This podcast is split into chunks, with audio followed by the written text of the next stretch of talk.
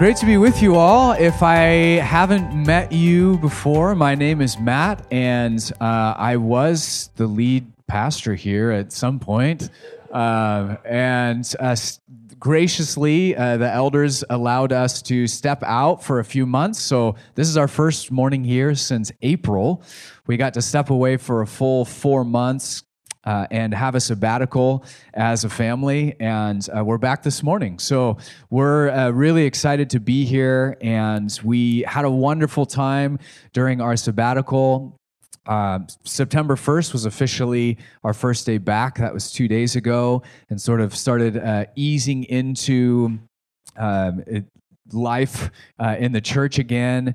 And then last night, I got a chance to meet with the elders and kind of hear from them how things have gone this summer uh, and all the encouraging things that God has been doing uh, in and through and among you guys. And uh, at around 10 p.m. last night, they said, Hey, our only plan for tomorrow is for you to share about your sabbatical experience. I said, Okay, uh, 12 hours from now, church, I'll, I'll share. Uh, and so that's the only plan for this morning. Um, and yeah, I think over the last uh, week or two, uh, have had people ask, "Hey, are you, are, how's it been? And are you ready to come back? And uh, how are you feeling?" And I said, "I, I, uh, I, I don't know. I kind of feel like." I forget how to do. I forget what I did before. Like I, I, forget a little bit how to be a pastor and how to teach and what did I used to do uh, way back in, in April and before. And uh, some of you know Margie Brunner. She was actually um, staying at our house this weekend. And I think it was Friday night, we were all having dinner together, and she was asking some of those questions. Uh, and I was sharing some of those sentiments. And uh, sitting across the table from me is our eight year old Moses. And he just looked at me and said, Dad, you lost it. and I said, Whoa, he doesn't usually talk to me that way. And I thought, May- maybe I did maybe, maybe I've lost it. And this is like my new uh, fear that I'm now testing out as I re enter. Have I lost it? Uh, but I'm, I'm deeply sympathetic in this moment to all of you who are teachers and have the summer off. And some of you this Tuesday uh, are going to have your first classes again and you kind of have to remind yourself oh what, what was this, what how do i do this and how do i uh, relate to the students and how did i teach before uh, and some of that will carry over and some of that will be new so the plan for this morning is, is just to share about our sabbatical experience. And I think I'll do that in two kind of stages. Uh, the first is just describing what we did with that time that we were given. And then uh, after that, I'll kind of circle back around and try and articulate some of the things that the Lord did in us during that time. So, first off, um, what we did, uh, we started our sabbatical May 1st, and pretty quickly I got to um, get away for a few days uh, up to Loon Lake by myself and just have some time in silence and solitude and try and create this clear um, kind of start uh, to the sabbatical time. And uh, that was really helpful. We had a couple weeks here at home. Uh, where we got to do some fun stuff and celebrate Moses' birthday and some other things. And then, uh, about three weeks into our sabbatical time, we left for a month and a half long road trip. So we went from here uh, and road tripped uh, all the way down, kind of through the Rocky Mountains down to the Mexican border. And then uh, the kind of the central piece of the road trip was that uh, my buddy Matt Karsh and I, uh, Matt Karsh and I co-planted this church years ago. Uh, actually, seven years ago today uh, was the day that we planted the church.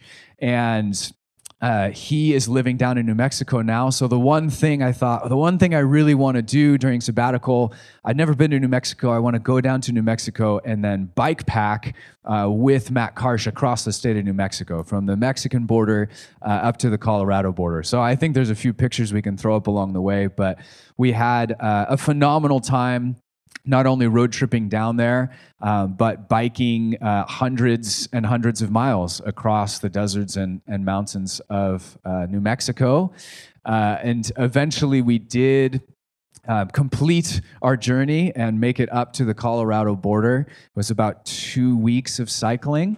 And uh, we had a fantastic time. I feel like God really met us in that. Uh, it was one of the um, one of the hardest things I think I've ever done physically, uh, but really beautiful to just be out in the middle of nowhere um, and you know with Jesus and our bikes, and we. Uh, had a phenomenal time. So uh, after concluding that bike trip, we, uh, our family, road tripped from uh, New Mexico back up through Utah and uh, Idaho, Boise, out to the Oregon coast, and uh, eventually to Seattle and then back to Spokane. So we kind of spent a month and a half doing a big loop around the Western United States and ended up back here uh, on July 7th. And uh, yeah, we had a, a, really fantastic time. I think one of the goals of that time was to get out into uh, what I would call liminal space, uh, which is sort of a fancy way of saying in between space or new space. That's not the old routine that we had here, but it's not just being at home and resting, but getting out into new spaces and allowing God to uh, encounter us there. That, that basically sums up the sabbatical right there. Um, but we had a great time.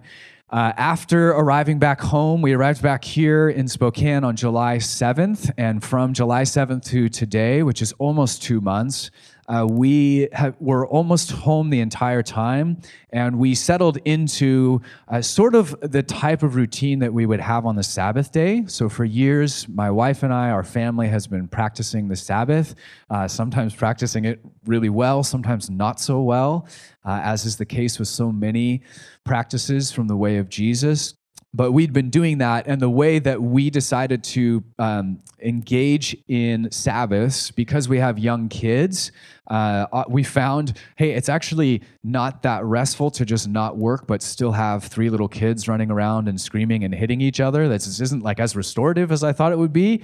Uh, and so what we would have done for years with our sabbath days is we'll take turns. Like we all have a, a, fun breakfast tomorrow and start the Sabbath day together. It actually starts Friday night, but uh, the day of on a Saturday, uh, we have a big breakfast together. And then usually my wife has a few hours to herself. We come back to, together again and have lunch. And then I have a few hours to myself. And then we all come back around 4 or 5 p.m. and have the evening together. Uh, and so that was sort of our blueprint for what a Sabbath day looks like. So most of July and August, we basically used that, copy pasted that in. Uh, of course, there's regular work that does need to get done. So it wasn't a true Sabbath day all the time, but we just sort of adopted that mentality.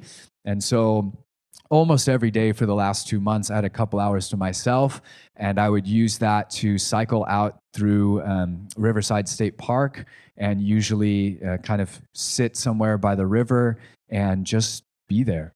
Um, just spend time with Jesus in his presence and see what the Lord wanted to do. Uh, and so that is. Um, that kind of describes what we did during the sabbatical time, how we used that time.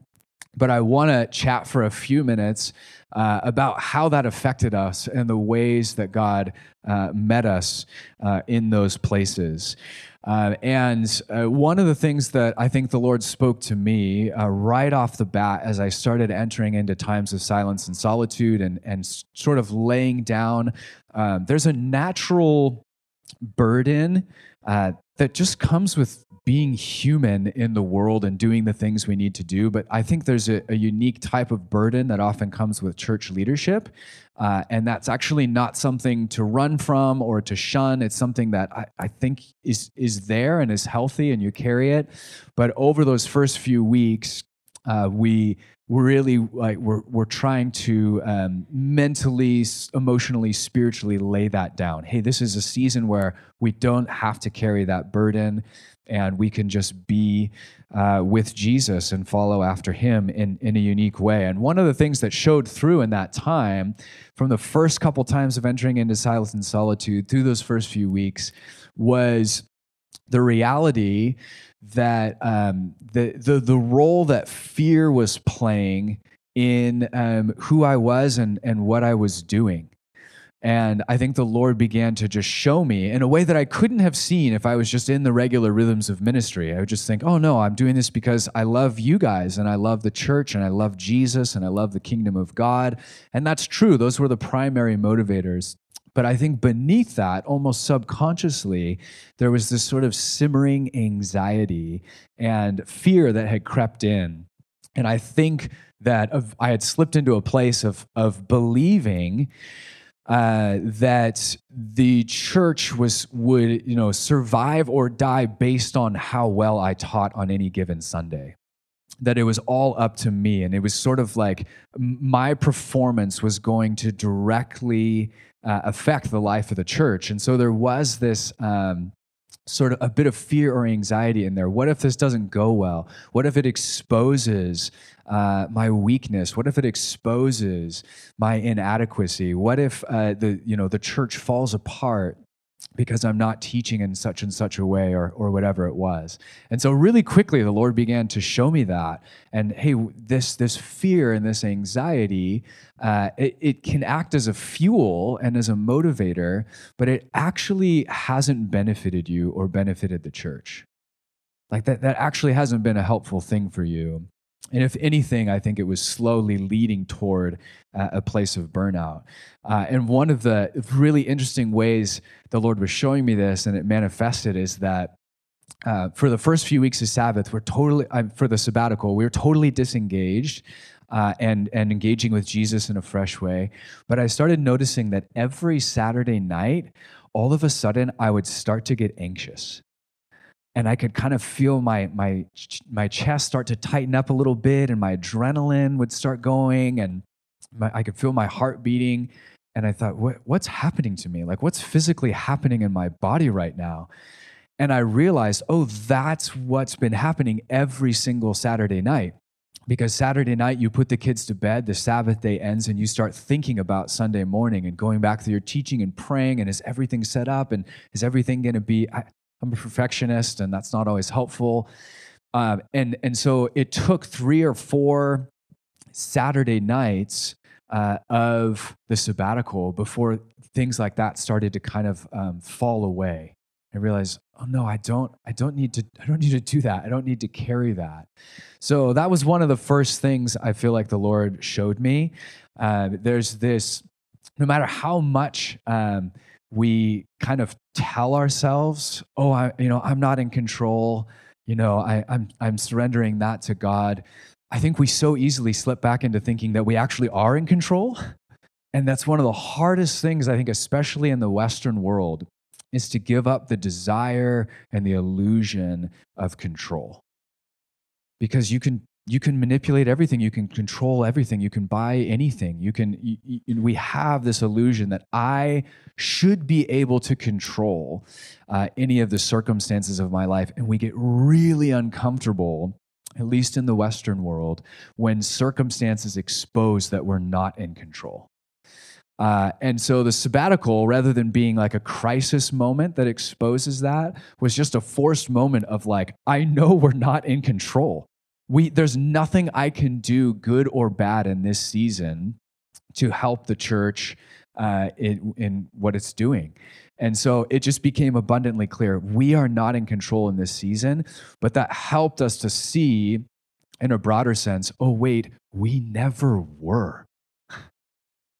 I just had to step back in order to actually like know that in a new way and in a fresh way. So there was issues of I think uh, control and anxiety that the Lord sort of challenged and began to uproot, at, at least in me, in my life.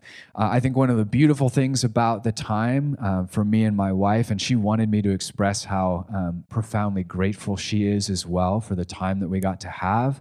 It was such a gift. I think one of the things that we got to do is to recenter on our identity in Christ and just come to a place of, of being a, a son and a daughter before the Father. And when you're in ministry and leading stuff, it, again, it's not intentional, but it can bleed into your identity. This is who I am. I am a pastor, uh, versus saying like, no, I'm I'm a son. I, I'm a disciple. I'm a follower of Jesus, and and my identity is in that and being adopted in and the grace and the love uh, that has come to me through the cross and the resurrection of Jesus. This is who I am.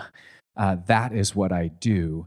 Uh, and and being able to see that in a fresh way. So we had, I think, a lot of um, moments, whether it was in the road trip or um, silence and solitude in the forest or whatever it was. We got real moments to just be with God, to just enjoy Him. Just say, Lord, I don't have an agenda.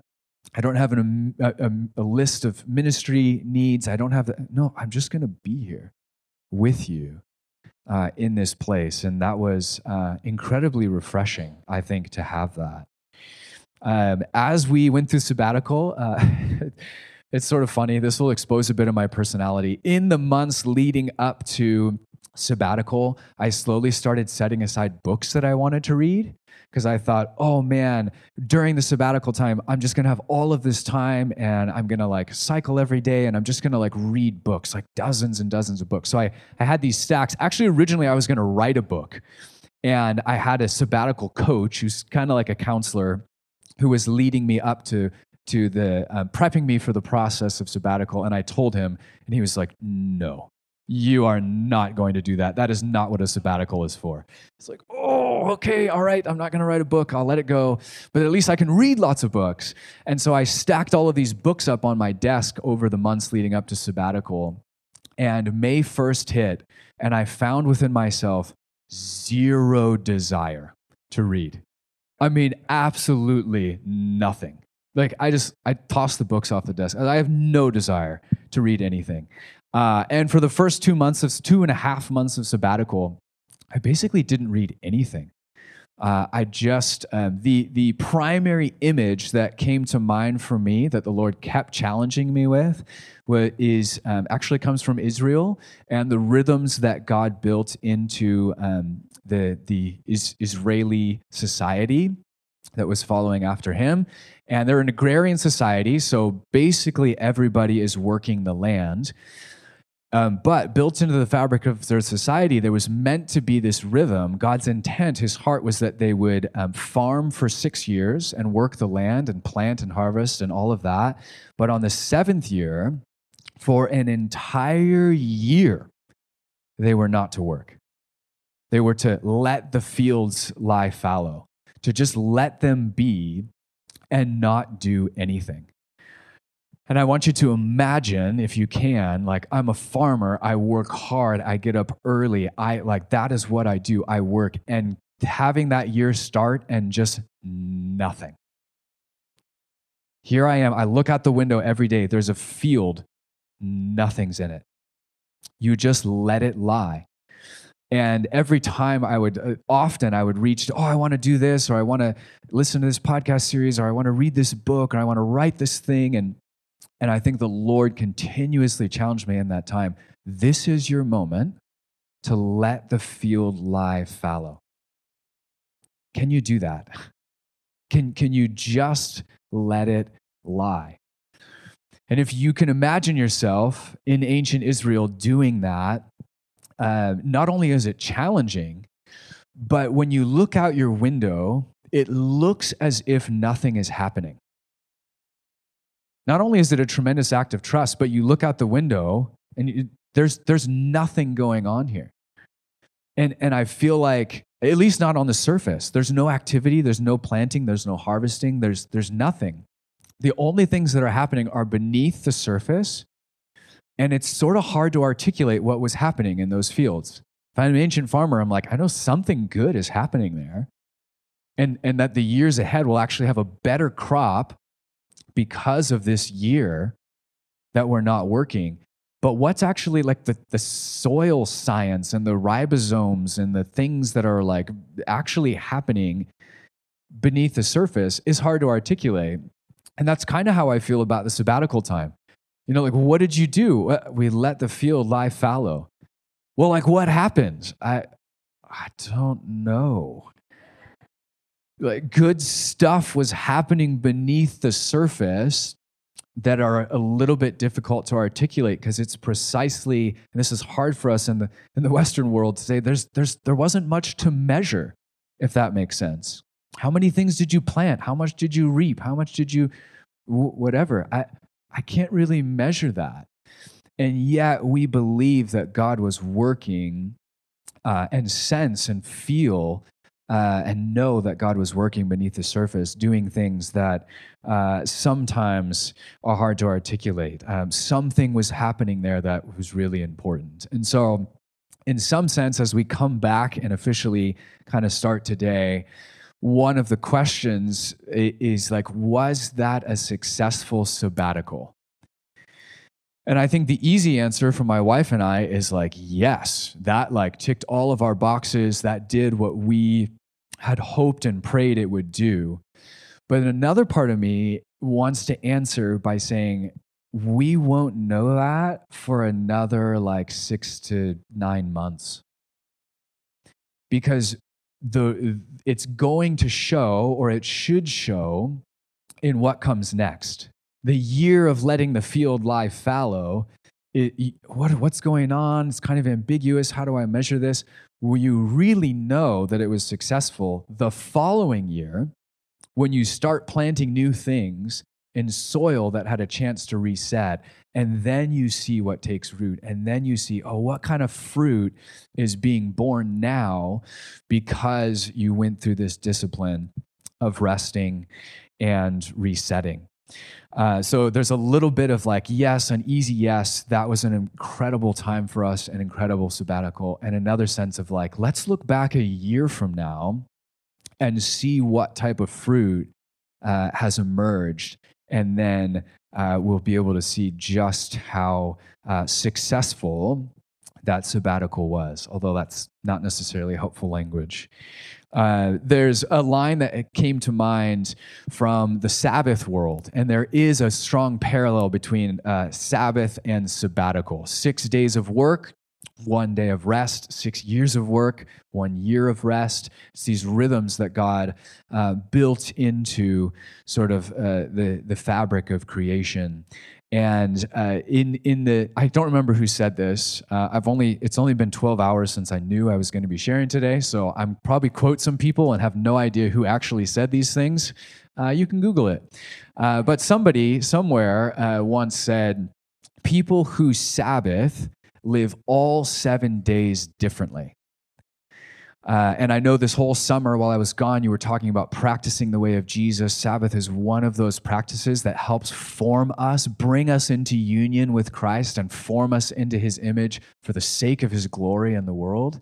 It's just one of many things. But those of you who have tried that practice and persevered in it, you will know that it's true. If you know how to come to a stop for 24 hours, to trust in God and delight in Him and allow Him to speak to you and restore you 24 hours every week. The other days are just different.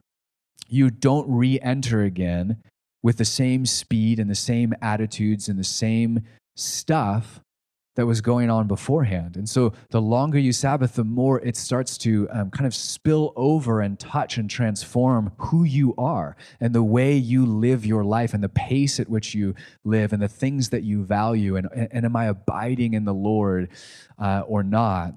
And I hope our prayer in this moment uh, is that the same would be true of sabbatical. I hope it can be said people who sabbatical uh, live the next six years differently because of what happened, because of the way the Lord worked uh, in our lives. Uh, and then the last thing that I would share is uh, just a few thoughts on the practice of silence and solitude. Because uh, for us and for me in particular, that really marked this time uh, in a unique way. And when we left for sabbatical, uh, our, the final teaching that I gave was sort of a, a soft start to the Practicing the Way of Jesus uh, series that you've been in all summer. Uh, and I think that uh, today is sort of acting like a, a, soft ending, I guess, to that series before we jump into something new next week. So uh, for us, uh, silence and solitude really marked that time. It's interesting this morning, uh, coming back into community, there were only a few, maybe three times, three Sundays during that entire four months that we got out and um, visited another church and, and had a chance to worship with followers of Jesus. So for most of the four months, uh, we've just, there's been a lot of silence and solitude and seeking the Lord either as individuals or as a family.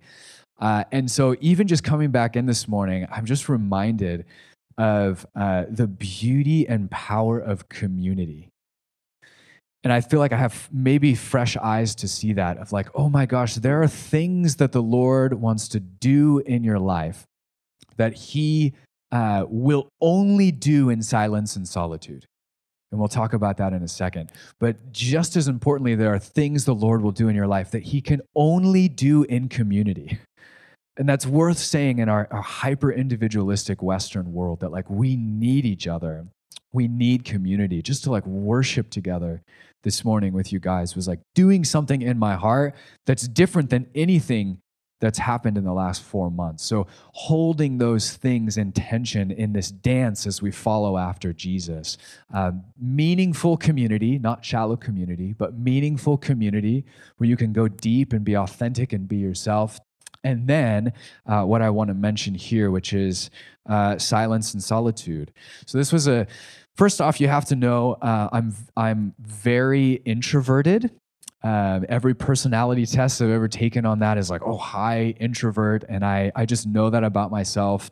I'm very introverted. I naturally love time alone. I naturally have uh, a bias toward silence and solitude as one of my favorite practices. Um, so I'm confessing my bias up front. Uh, if I had been born you know, uh, 1500 years ago and had never met my wife, uh, I'm pretty sure I would have been one of those like desert monks uh, who just like comes into town once every two years and like preaches a wild sermon and then just goes back out to the desert uh, just to be with Jesus. I that's one of the things I learned about myself in sabbatical. I was like, I think I could just do this like for a living. Uh, I don't know how they made a living actually, but they did it. Um, so I have a bias uh, toward that. Uh, but despite my bias, um, I do think that silence and solitude, as one of the things that Jesus did in his life, is actually one of the most radical, one of the most difficult, uh, and one of the most important practices that we can adopt as we follow after Jesus. As we say, You are the master, I am the apprentice. I want to walk in your way and become like you. I think in the Western world, silence and solitude uh, is perhaps the most difficult uh, and maybe uh, arguably the most necessary. Uh, and I won't go into a long tirade against uh, all the forces that fight against our going into silence and solitude, all of our noise, all of our busyness, all of our distraction, all of these things that clamor for our attention and pull us in and seek to sort of fill every little crack and void and moment of our lives. Uh, we it is, it is an uphill battle to get into a place where uh, the world around you is silent, where you're alone, um, and, and you're moving toward a place of, of sort of inner silence before the Lord. Uh, and I think there were probably only two or three days out of the last four months that I didn't get a chance to practice silence and solitude uh, in some form. So uh, that's that's been very fresh on my mind. But in silence and solitude, you go to a place where you're alone uh, as as much as possible. You get into a place that's silent as much as possible, even if you're using a worship song or something like that to help enter into that time.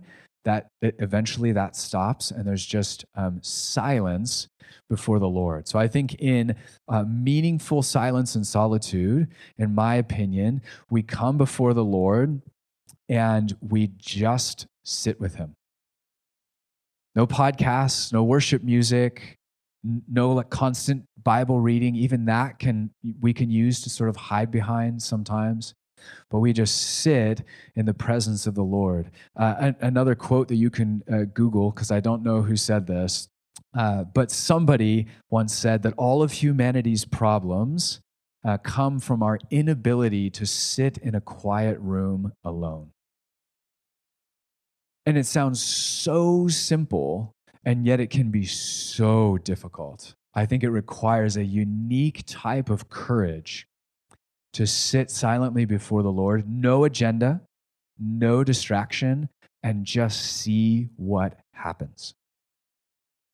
And typically, for me, uh, the first couple minutes are pretty scattered because it's really hard to shut off your thinking and quiet your mind and your heart.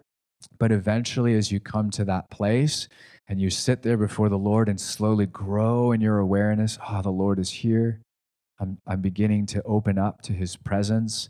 Typically, what happens in the first couple sessions, the first couple days, first couple hours that you practice silence and solitude, I think are the most difficult. But what you'll find, especially early in the journey, is that what comes to the surface as you're sitting in silence and solitude are not things that we like. Usually, what comes to the surface is things that we've been pushing down or suppressing or ignoring, and that we simply wish were not there. Lord, I feel anxious. I feel angry. I feel fearful. I feel like this is silly. I am doubting your existence right now. I have issues with, with my faith. I, whatever it is, there's things that we wish did not exist. But silence and solitude is meant to be the place where those things come uncomfortably to the surface and we bring them before the Lord. This is the place where we can uh, just most easily confess things before the Lord and say, Lord, I know I'm supposed to be X, Y, or Z. I feel like I'm supposed to be happy and healthy and smiling, but what I actually feel is a restlessness. What I actually feel is an anger. What I actually feel is that I, I think I have issues with you and my faith because of the scars that I that I got in my childhood that I've never fully talked about, that I've never really dealt with, that I've never really healed through in your presence. And then you just sit there with the Lord. It's a very difficult thing to do. Uh, for those of you who know kind of the, the cry of the Old Testament prophets, there was, there was often this sort of like, the Lord saying, Who, whom shall I send? Who shall I raise up and send to the nations? And, and the, the classic reply of the, of the pure hearted prophet was, Lord, here I am, send me. In silence and solitude, we're doing a similar thing, but we're saying, Lord, here I am. Period. Here I am in my true humanity. And I will say the things I'm not sure if I'm allowed to say. And I will feel the things I'm not sure if I'm allowed to feel and allow you, invite you into that journey. I'm going to come as I actually am. Here's my anger. Here's my addiction. Here's my uh, confusion, my pain, my doubt, my disillusionment that I continually stuff week after week. Is, is because I feel this pressure to be a happy Christian or whatever it is. We, we come with brutal honesty as we actually are. Um, and I think one of the hardest things, yeah, because everything I've said so far is pretty easy, right? Uh, but one of the hardest things for me was recognizing that when my times of silence and solitude ended, there wasn't always, sometimes there was this sense I would walk out and feel this fresh sense of peace, this fresh sense of lightness. But other times I wouldn't. There are times when you're working through that stuff in your soul before Jesus where you will walk away from those times feeling worse than you did when you went into those times. Because you started wading into something and unpacking something and allowing the gospel to touch and transform something that, that for, for lack of a better word, we just feel is ugly. We don't want to go there. We mentally, emotionally, we run from those places and yet, those are the places that God wants to meet with us.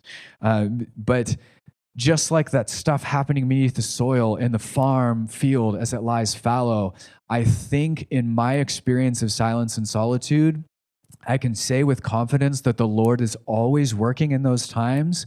And in the same breath, I can almost never articulate what the Lord is doing.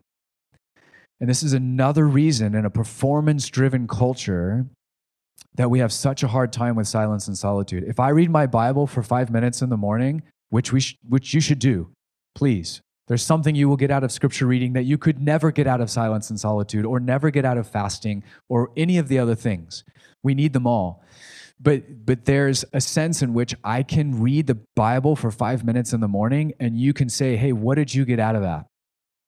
I'd say, oh, it was this, it was this, uh, this image from Ephesians of just being chosen. Like God knew me before the foundation of the world, and now I'm going to go work, you know, nine or ten hours in my accounting firm. But I have, I'm carrying with me this beauty, this knowledge of the gospel.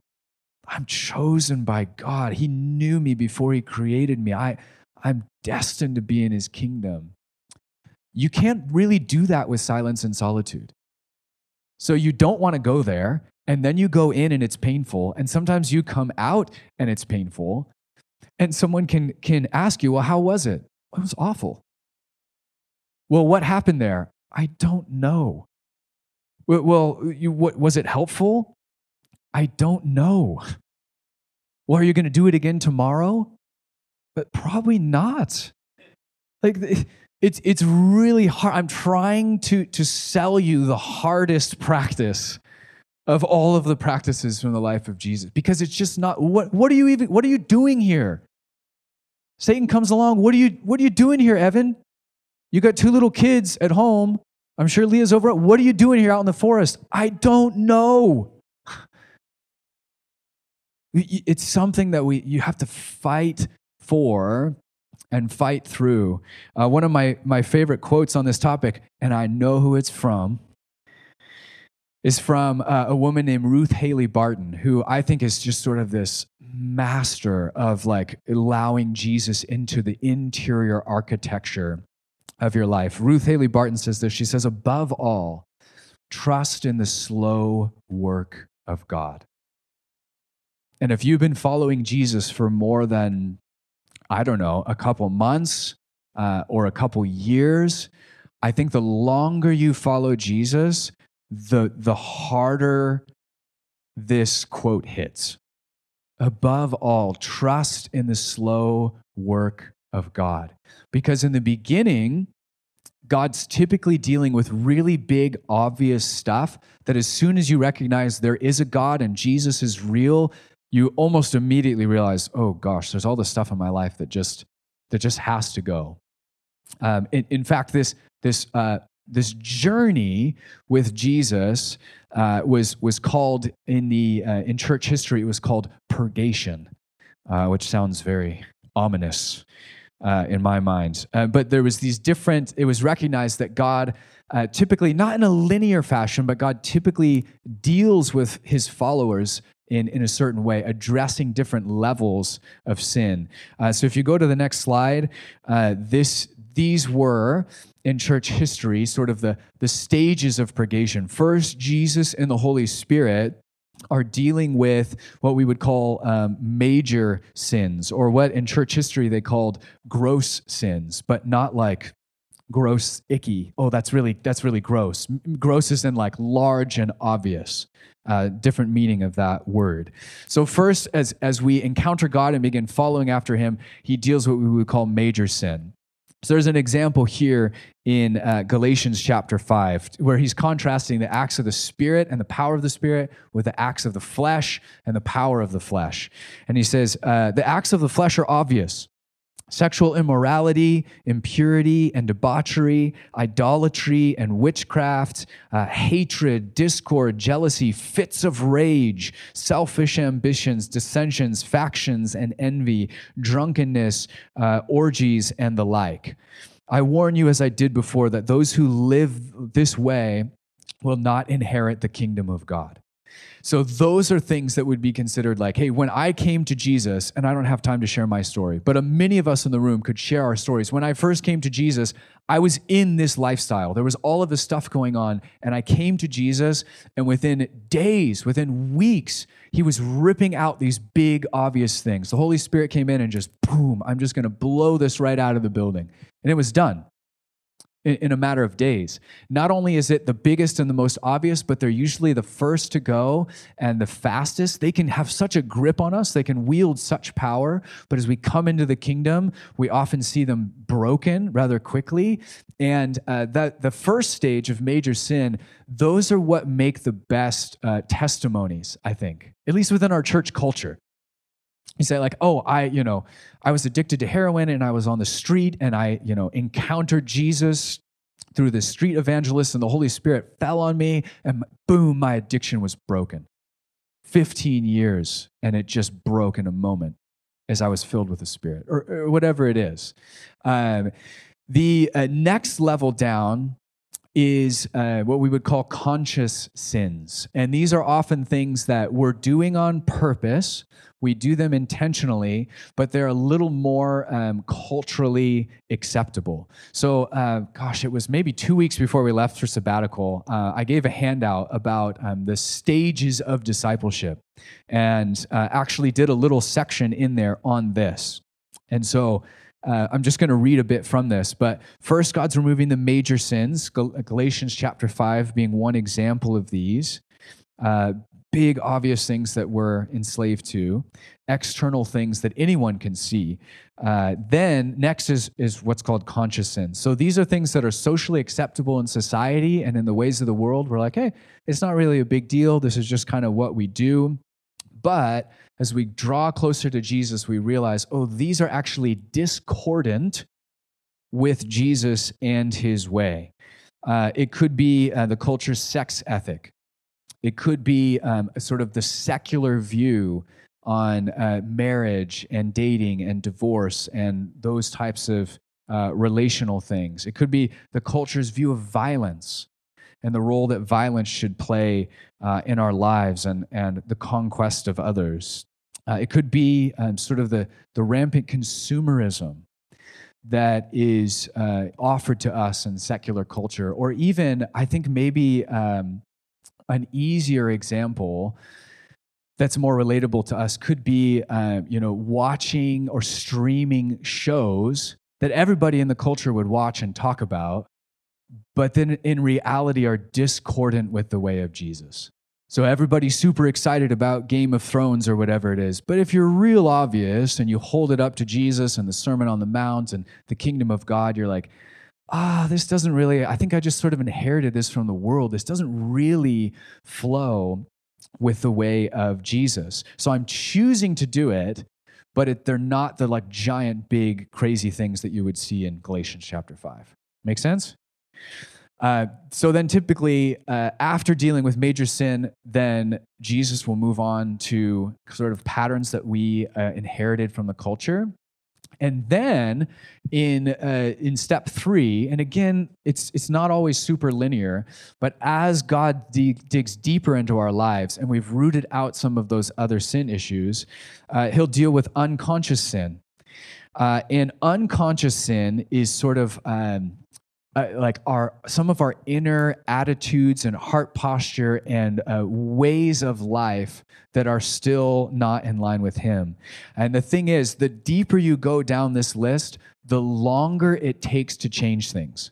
So the biggest darkest most obvious things are often the quickest to change. By the time you get down to three and i'll talk in a minute about four it takes a really long time you follow Jesus for years. You bring yourself for, before him for years. And we can often get discouraged because we're thinking, how did I give up drunkenness in a day? And yet, these deeper things of like pride and envy and fear, and like these things I see in myself that I don't like and, and, do, and are naturally antagonistic toward the kingdom of God and yet I can't shake them. Have you ever felt that? like, Lord, I'm bringing this before you. Oh, I'm exhausted. I'm bringing this before you. Oh, I'm exhausted. I'm bringing this before you. It's not changing. Why can't I just like get knocked out by the Holy Spirit and just have it just broken in a moment? It requires a different type of fortitude and patience and perseverance that the earlier steps uh, didn't didn't take. And to make matters worse, it's not nearly as exciting to talk about. Right? We love talking about how God came in and overthrew this major sin or this obvious thing. But but we, we need to learn to do in the church is to celebrate the person who stands up and says, I have wrestled with envy for 15 years, for 20 years. I've always been envious of others. But over these last, you know, five years, God's really begun working in my heart. And I didn't even notice the change, but He's reminded me today that I, I, I'm no longer dominated by envy. Like he has slowly purged that from me and from my character. We have to be able to celebrate those because they're just as important and they took a lot more work than just shedding the big obvious things. And then when you get down to uh, the bottom, I think it's the toughest things to change within us that take the longest time are what we would call trust structures, uh, the deep seated attitudes and inner orientation of our being out of which our behavior flows. It's not targeting behavior, it's much deeper than that. The deep inner postures that still don't rely on God, but rely on ourself for well being. So, what do I do when pain comes? What do I do uh, when I lose something? there's often a deeper trust structure or sort of idolatry that's like in the foundation of our lives that we won't even really know is there apart from things like silence and solitude or losing your idol. You don't really know what you're trusting in until that thing is stripped from you. Your friend moves away, your child dies, your spouse walks out, your whatever it is. And you and all of those things should be naturally um, painful and jarring to us. But in the process, we, it can often expose, oh my gosh, I wasn't really trusting in Jesus. I was trusting in myself.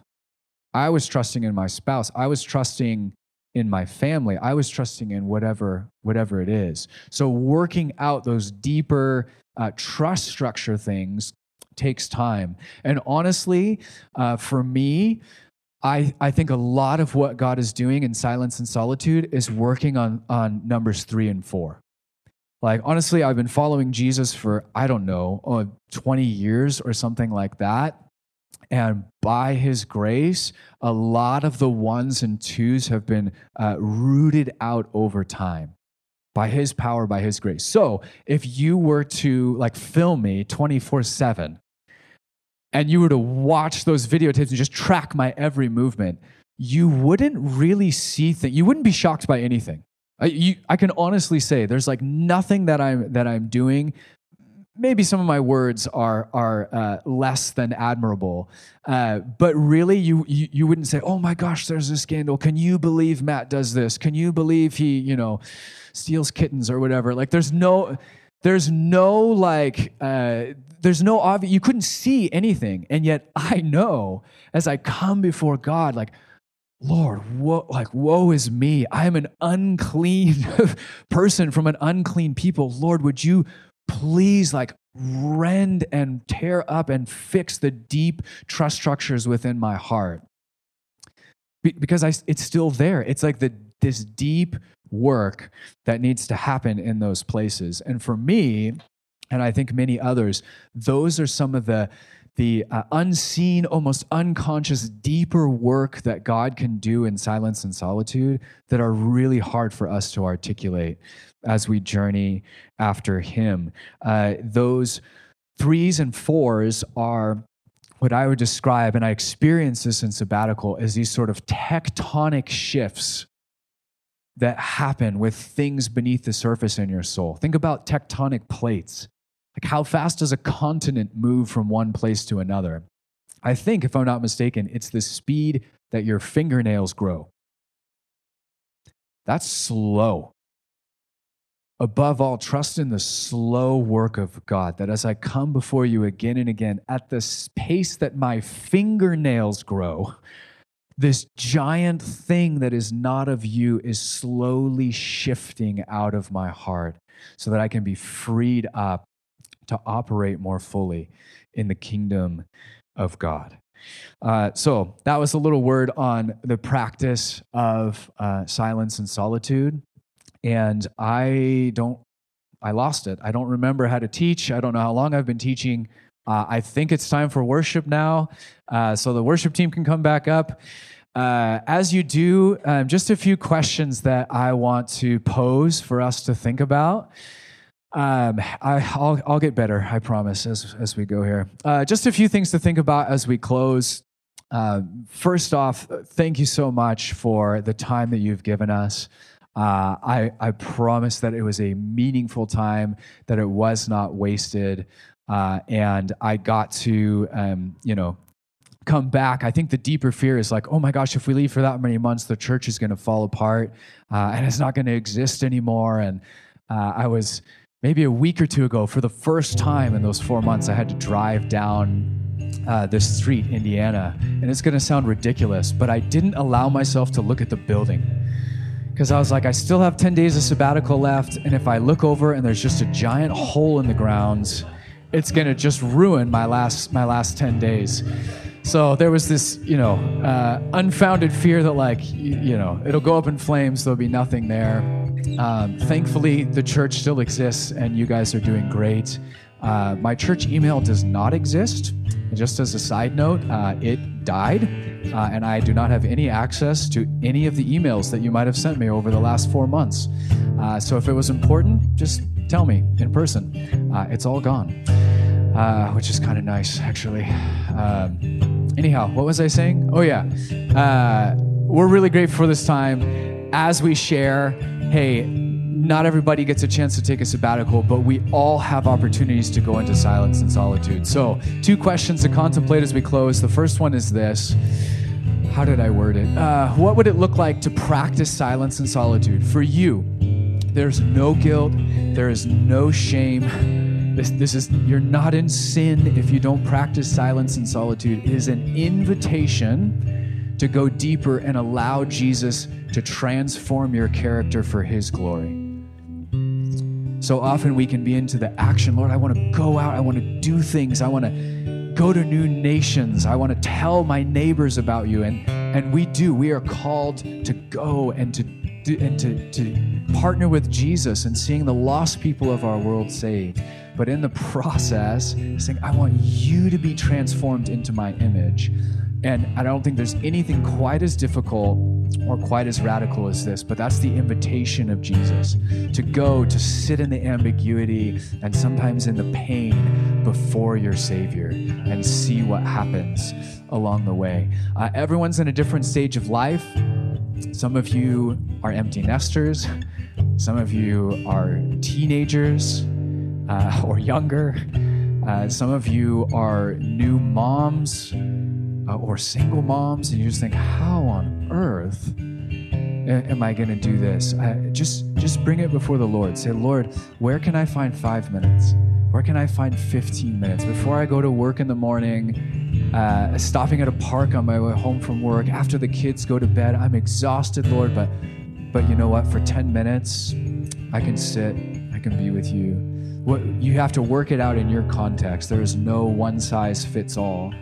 Um, and as you're contemplating that, I think it's really helpful to just be honest and say, what's holding me back? There are external circumstances, of course.